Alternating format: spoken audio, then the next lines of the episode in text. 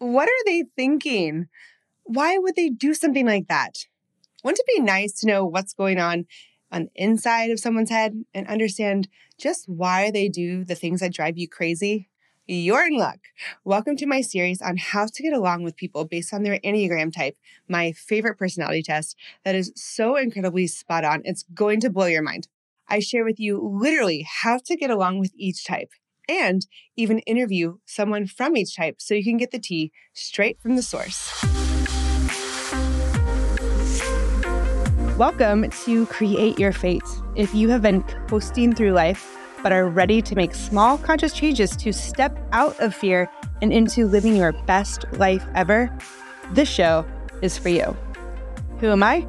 I'm life coach Meg Ellis, here to help retrain old self limiting beliefs into a positive mindset so you can confidently become the person who you want to be by first understanding who you already are. How? By using the law of attraction and my favorite personality test, the Enneagram and I'll even teach you some mind tricks along the way. Ultimately, I guide you to stop thinking about what you don't want and instead focus on what you do want. You can create your best life ever, and it begins with your mind. Are you ready? It's time to create your fate.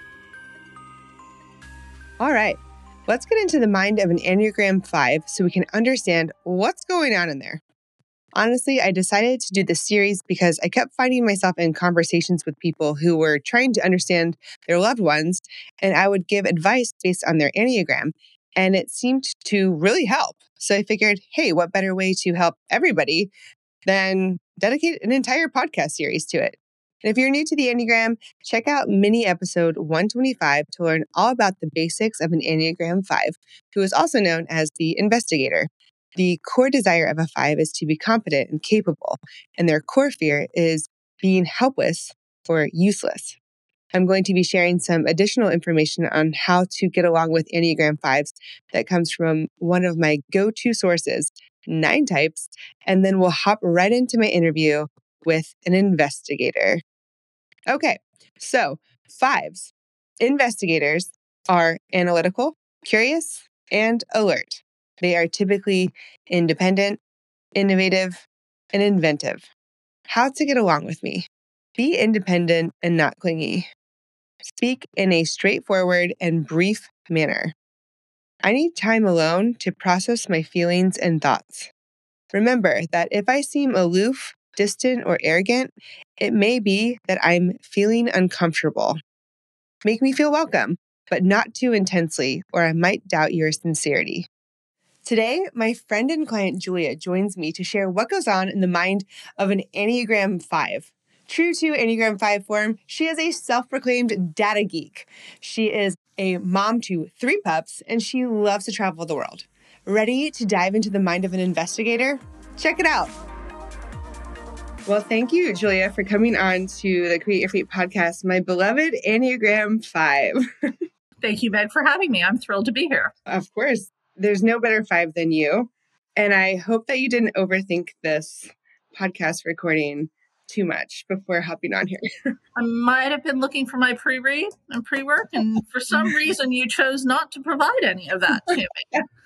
right. I wanted to catch you in raw form, you know, of the inability of stripping away your overthinking ability. So, as a five, as an overthinker, you're like the the queen of the overthinking as a five, right? Because you're in that thinking triad, right? Five, sixes, and sevens all are in that thinking triad. But your core fear and your core desire are all around competence. You want to be competent and you want to be the expert or the master at something. So, talk to me about how overthinking has played a role in your life. I think it's consistently played a role, right? So, when when I think about, you know, if someone asks me if I'm good at writing, which is for me not a core competency, right? It's not something that I love to do. And I will absolutely say, no, I'm not great at writing. And yet, if you look at the writing I do, if you look at the feedback I get both in a professional setting at work and in the academic setting where I'm currently doing a master's degree, when you talk about, you know, wanting more competence, you know, I get A's consistently and I'm told I'm very, very good at writing. But of course, I compare myself to the world's best writers. And when comparing myself to the world's best writers, I'm not that great at it. And so it is for me, you know, realizing that I always do that. So it doesn't matter what particular area it is. That is how I'm going to compare myself, right? I and I have done that since I was a child. This is not something that is suddenly developed when I turned 18 and became an adult. This is consistent. That's interesting, a lot of the comparison. So, by seeing somebody else or being held to a certain standard for something, whatever the skill is, do you think that studying and learning how to do it more or better would help you then? And, and where's the end to that? So, if you ask me about learning, I don't see an end to it, right? So, this is, I fully expect to be learning until the day I'm not here anymore. I fully expect to be continuing to look to improve whatever skill set that might be. So there is, from my perspective, no end to that, right? Because there's always something more to be learned, something different to be learned, a different set of skills that I could potentially acquire that would assist. Uh, whether that's in my core competencies or other you know pieces that I do, and whether it's athletic endeavors or work endeavors or academic endeavors. It's not a one and done kind of thing, right? It's not a, oh, I only do this in one part of my life. No, I'm good at doing it in all parts of my life. Yeah, yeah.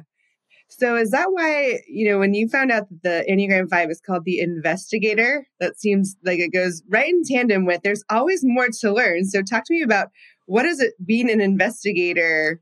How does it show up for you? So I think it shows up where if someone asks a question, I want to dive into it, I want to do research on it.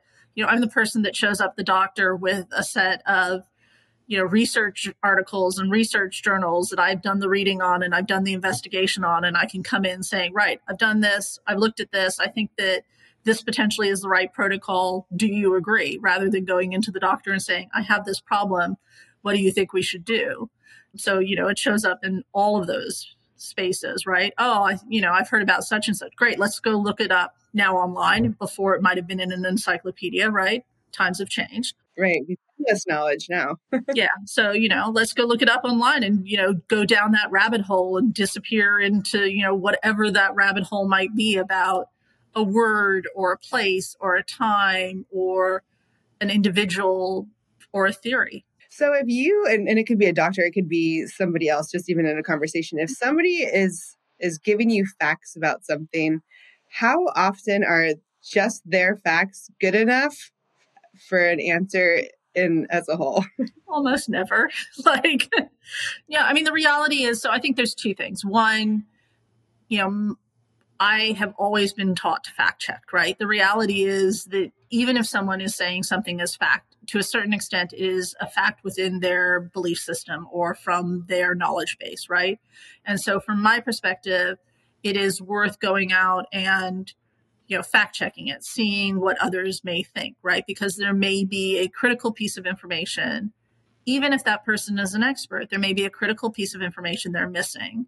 And so at least doing you know the litmus test of just pushing a little bit and seeing if it stands up it feels completely reasonable and maybe it only feels completely reasonable because I'm an Enneagram 5, but it feels completely reasonable to at least fact check them.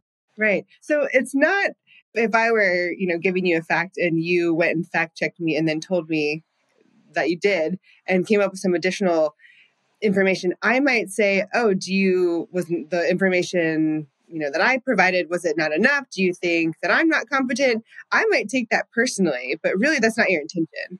No, it is really not questioning your competence at all. It's for me just going out and understanding is there other information that I should be aware of? Are there other questions I should be asking? That doesn't negate or diminish your competence. This is about my need for having additional knowledge, right? And additional information. It's not additional data points. It's not about your competence at all. It's about me having that need to have those additional points of information so that I can triangulate and feel comfortable. So it's more of a thank you for the baseline information.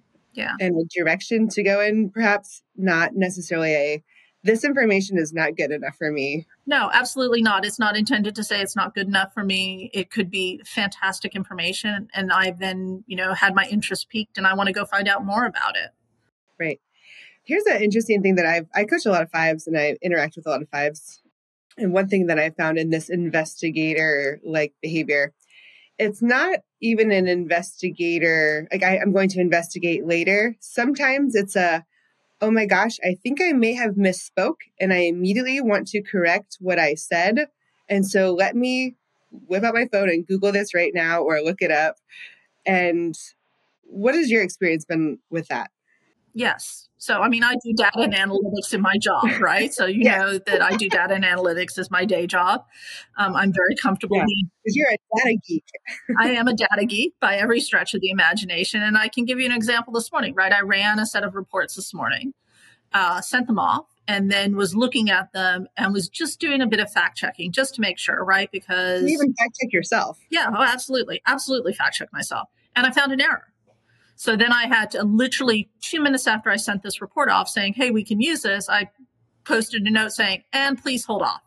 I found a data inconsistency. I just need to research it, figure out what's going on, and I should be able to report back. And in 15, 20 minutes later, I was able to make the correction that needed to be made, reproduce the report, and send it out. So it's not it's not that I just fact check other people. I do it to myself, right? Like this is what I do. I look at the data, I marinate on the data, I try and see if there are inconsistencies. And even when I report on it, you know, is it being reported out correctly? Have I missed something? Does it look right? Why is it important to correct a mistake, whether it's somebody else's and it's important that they correct it to you, um, or you correcting your own mistake? Why is it important to do that with haste and do it ASAP? So, from my perspective, that information, right? So, data with meaning is information. That information is used to make decisions. So whether that's being yourself making decisions personally or whether that's within a business context and a business is choosing to make those decisions, from my perspective, if the information is incorrect, then you're making decisions based on incorrect information. And so it's important to have the correct information to be able to make those decisions, to look at that information, draw conclusions, and be able to move forward with it. And so it is about having the correct information. And with the overthinking triad of it, right? The overthinking aspect of your personality, if there's information out there that you know is incorrect, that still has not been corrected, where does your overthinking mind take you about what someone might do with that information? I think it's twofold. So, one, I'm very comfortable saying you can make conclusions around that, but understand that the data and the information that you're using is not right. And so, the you might get it 80% right.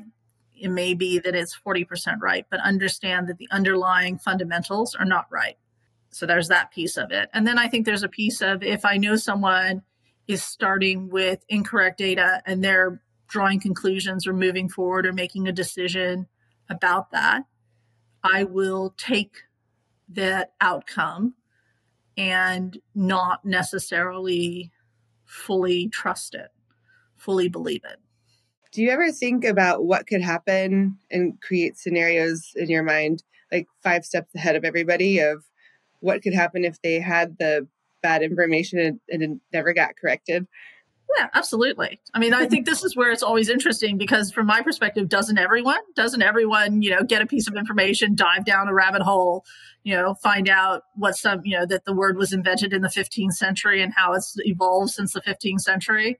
And then, everybody you know, does that. Well, yes. everybody does that, right? And there's similarly, you know, you've made a decision, I've made a decision, right? There's been an outcome, something's happened that I didn't expect? Do I go back and revisit that decision and try and see how different scenarios could have happened? Yes. Yeah. And from my perspective, that's a totally, I know it's not normal for other people, but from my perspective, that's a totally normal way to handle things, right? To go back and not over, only overanalyze going forward, but overanalyze in the past as well.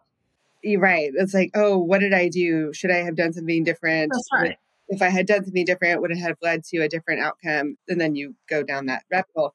Actually, a good piece of advice that I had heard in general, but I thought it applied really well for Enneagram fives is, you know, because your mind can always overthink after the moment. And most of the time it does, it tries to. And Absolutely. if you're in that thinking triad, which I am in, in that too as a seven, it's very easy to overthink. So the piece of advice was just really being present in the moment as much as you can. So when you remember the moment, you can remember In that moment, I felt really good about my decision. So, how would that piece of advice help you? Would you feel comfortable applying it? I mean, I would probably feel comfortable applying it and I would have to practice applying it because I would continue to overthink. I mean, look, this is the reality that I sit with, right? And so as much as and you and I have worked together and I, you know, am working on it, I am conscious when I do it and I still continue to do it, right? So I am conscious that I am doing it, but I've also given myself permission to do it. So knowing that I'm going to do it, I allow myself to do it and I put time limits on it, right? Oh, that's good. Time limit. Yeah. Right. So where I'm going to overthink. So say it's a relationship that hasn't gone the way I expected it to, right? Yes, I'm going to spend, you know, the next two days over analyzing everything that could have gone differently in that relationship. And then I'm done. And then anytime I then think of it post then, I remember that I've put that time cap on it. And while it may come up, I don't necessarily anymore continue down the overthinking piece around it. Yeah, that's really good advice for any fellow five or six or seven or any overthinker who is listening to this podcast. Put a time limit on how much you're going to overthink. So let's let's uh, this is kind of the a different end of the overthinking behavior, but let's talk about our favorite phrase. Let's mull on it. Talk to me about mulling on information and decisions. So poor Mega, you've heard this once or twice in our coaching uh, time together. Just once or twice. So I look for me, while there are other people who come up with an idea or a path forward and execute it on it immediately, that's not how I do it, right?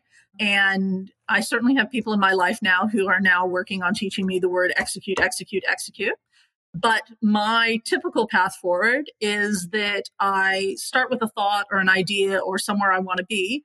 And I probably spend three to six months getting to the point where I'm then ready to execute on it. When I'm ready to execute on it, I execute on it quickly and it happens very quickly.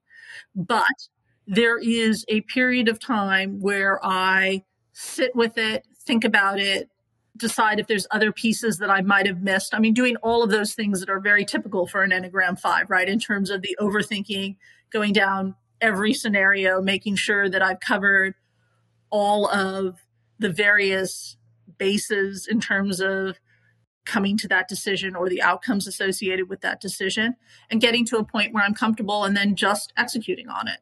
And the execution happens really quickly when I'm ready to. Mm-hmm. But there is certainly a lag time between the I think this is a good idea and I execute on that good idea.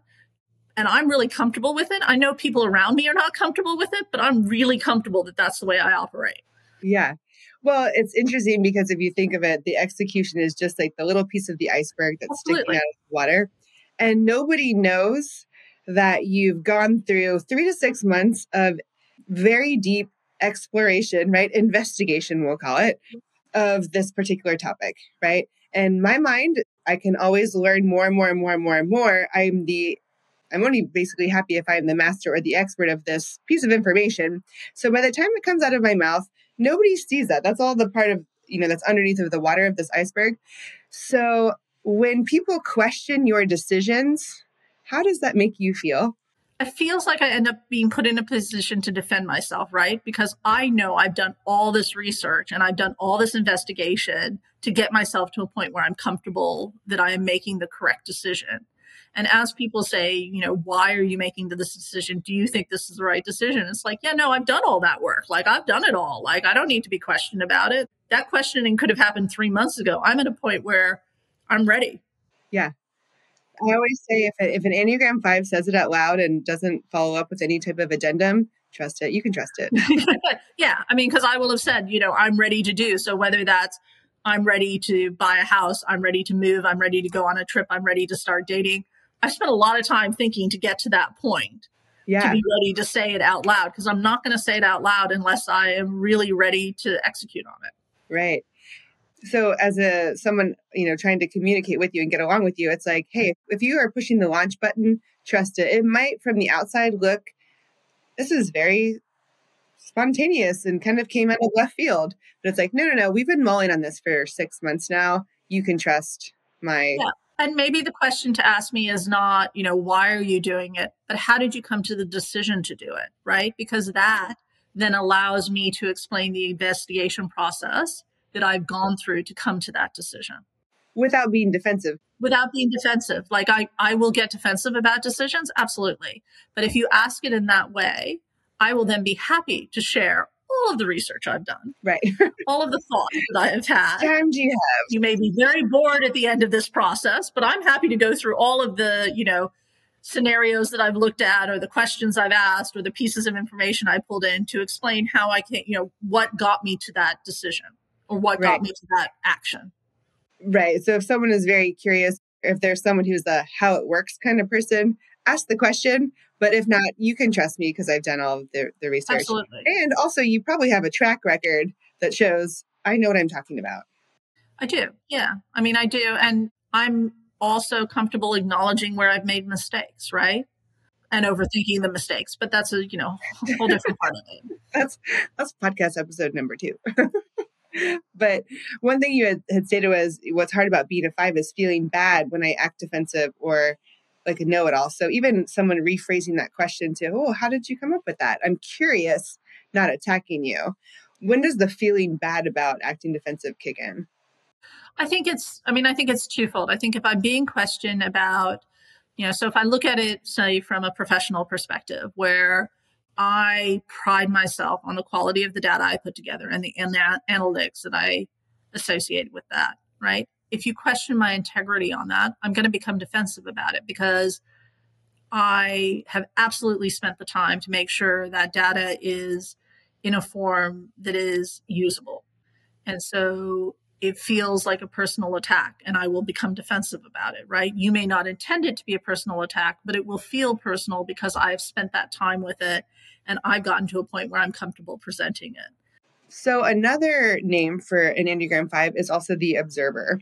So, in your mind, investigator, but any social setting, why is the observer? How does that resonate in your life, knowing that you're the observer? Yeah, I mean, I think if we look at a Meyer Briggs in terms of where I get my energy, right? And I understand I'm now mixing up personality pieces, so you can. Oh, it's okay. I, I support equal opportunist. There you go. It's all part of the same toolkit, as I would say. Exactly, you know, exactly. Just different pieces of the toolkit. So, as an introvert, I get my energy from being alone, right? So, while the world operates in a very extroverted situation, right, where extroverts are those that generally are those that are seen successful, those that are successful within the workplace, you know, and the people, you know, I fundamentally do not understand how going to a bar on a Friday night is anything but exhausting, right? So, you know, when you talk about me being the observer, if I go to a bar on a Friday night, I'm not getting energy from the people around me. I just want to sit in the corner and watch people, right? That is what makes me happy. The thought of interacting with that many people is absolutely exhausting because I then have to find out about them and I'm probably investigating about them and I have to, you know, show off about myself. And I just, none of that is appealing. You know, being in a loud party is not appealing. I am really quite happy on a Friday night, sitting at home, reading a book, not speaking to anyone. just learning more information. yeah, but it can also just be an enjoyable book, right? It doesn't have to be, you know, a book that is you know, hardcore. I'm happy to read fiction. You know, and then similarly for me, if I think about it, like if I go to the movies, I don't necessarily go to the movies to be intellectually stimulated. For me, going to the movies can be a quiet time where I am just watching the latest Marvel movie and I don't have to be intellectually stimulated. I can just enjoy the moment and not be necessarily interacting with other people, sitting there quietly observing. Yes, right. You can be around people, yep. but it's more of a decompressing thing. Of, Absolutely. I don't have to always be on all the time. Exactly. So if someone if someone wants to get along with you, then you know, inviting you to Friday night party, you know, is probably not your scene, but a one on one is probably more would absolutely be. So, you know, going and having coffee, going out, for a dinner somewhere where it's quiet, not necessarily a noisy, busy restaurant, going for a walk, all of those things are quite enjoyable for me. I also, going to, you know, exercise classes. So, you know, going to an exercise class where you're not necessarily interacting with the person next to you, but you can sit in the same room and see other people, but don't have to interact with them. Right. You're close to them, but you're not talking to them. yes, that piece. what about um well that explains uh SoulCycle then it you does know explain SoulCycle doesn't it yeah yeah what about trivia night? With that that sounds like it would be a fun thing for you. I think it depends right? Because it also puts me on display. And then i have to prove mm. that i have knowledge right? Which is potentially something that will make me defensive if i don't know the answers to it. So i think it's a sort of a double-edged sword there where well some of it's quite interesting and if i happen to be knowledgeable about it great but then you're going to suddenly expose gaps in my knowledge? Like i don't want that to happen. That sounds terrible meg right? Yeah. First date idea with a five no trivia. How about no that? trivia. Brainstorming's quite fun but yeah no trivia. Yeah right no, no trivia. Well that goes along with what you had picked with the how to get along with me is like help me avoid my pet peeves those big parties loud music other people's loud music. What about overdone emotion or intrusions on my privacy? That those were in there too. Yeah, I think so. So, I mean, it, I think there's, you know, when you talk about, and I talk about overthinking, I will overthink other people's emotions as well, right? And so those big emotions from other people put me in a position where I want to help address or solve those. And so then I spend a lot of time looking at those, investigating them, and taking them on. And so that is exhausting for me, right? So it's not simply that I can be sort of a person that says, oh, that person's having really big feelings about that. That's great. I can move on. I feel those feelings. I want to, you know, do the same thing in terms of investigate those feelings and then end up taking them on. And that then is exhausting. And then you really have to go home and decompress. That's right. And hibernate. And hibernate. Yeah hibernate for it could be a couple hours, it could be a couple days, you know, depending on the level of the, the severity of the exhaustion, right? One thing I, I think is interesting uh, after just observing the observers uh, as a coach, one thing I have noticed about Enneagram 5s, and I think this would be a really good piece of information that other people could benefit from, is every time, you know, when you go out to a restaurant and you sit down and there's a table for two and somebody has to face the wall. Somebody is facing the whole restaurant, you know. And I think it's like typically like courteous to let the person sit facing the people, like, you know, versus the wall.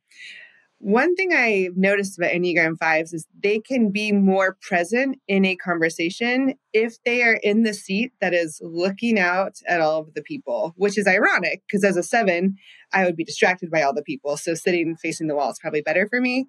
But do you do that? Do you like to sit out and observe the room? Absolutely. Like my favorite thing when I travel is to go sit in a cafe and watch people because I think it is exactly like I can observe, I can have pieces of information I can take in data, but I don't actually have to interact with them.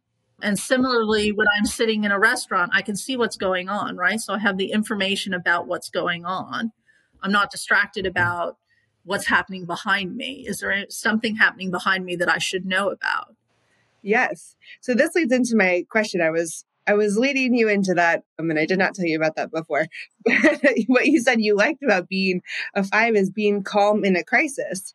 So does that add to it? You know, if a crisis happens, I've already observed the room. I, I know where all the exits are. I know I've probably profiled some people and, you know, okay, there's people over here, there's people 50 feet away, and there's a table for of two over here right? Yeah, I think it's that. And I think it's also so if I think about being calm in a crisis, right?